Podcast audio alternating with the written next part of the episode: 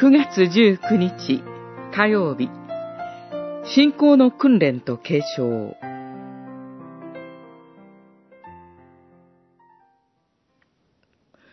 6日の間働いて何であれあなたの仕事をし7日目はあなたの神主の安息日であるからいかなる仕事もしてはならない。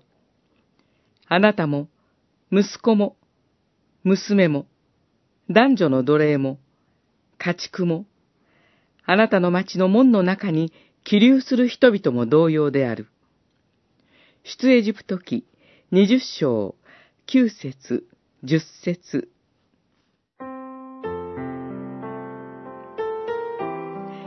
聖書の教えは、それを受け取る人が置かれている状況や立場の変化に応じて、新たな気づきを与えてくれます。青年時代、第4回は、私自身がどのように主の日を過ごすべきかを教えてくれる指針でした。CS から始まって、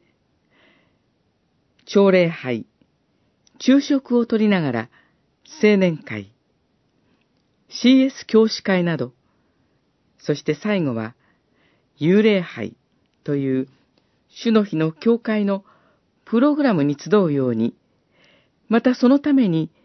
終日の生活を整えるように、第4回は私を訓練してくれました。結婚し、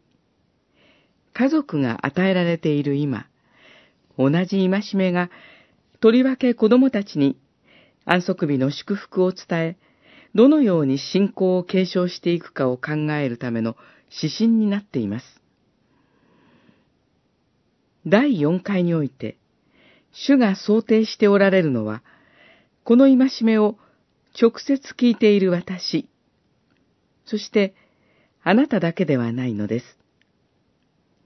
息子も、娘も、男女の奴隷も、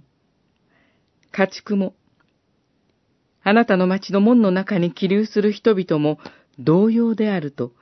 主はおっしゃいます。主なる神は、あなたとあなたの愛する家族、あなたの大切な友人たちが共に神の教会に集い、ご自身の安息を得るようにと願っておられます。